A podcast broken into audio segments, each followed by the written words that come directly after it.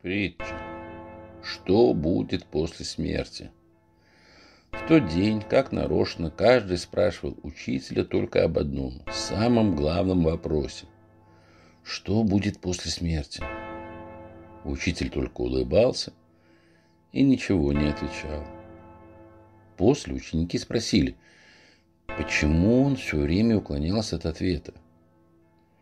Вы замечали, что загробной жизнью интересуются именно те, кто не знает, что делать с этой. Им нужна еще одна жизнь, которая длилась бы вечно, ответил учитель. А все-таки, есть жизнь после смерти или нет, упорствовал один из учеников. Вопрос в том, есть ли жизнь до смерти, ответил учитель.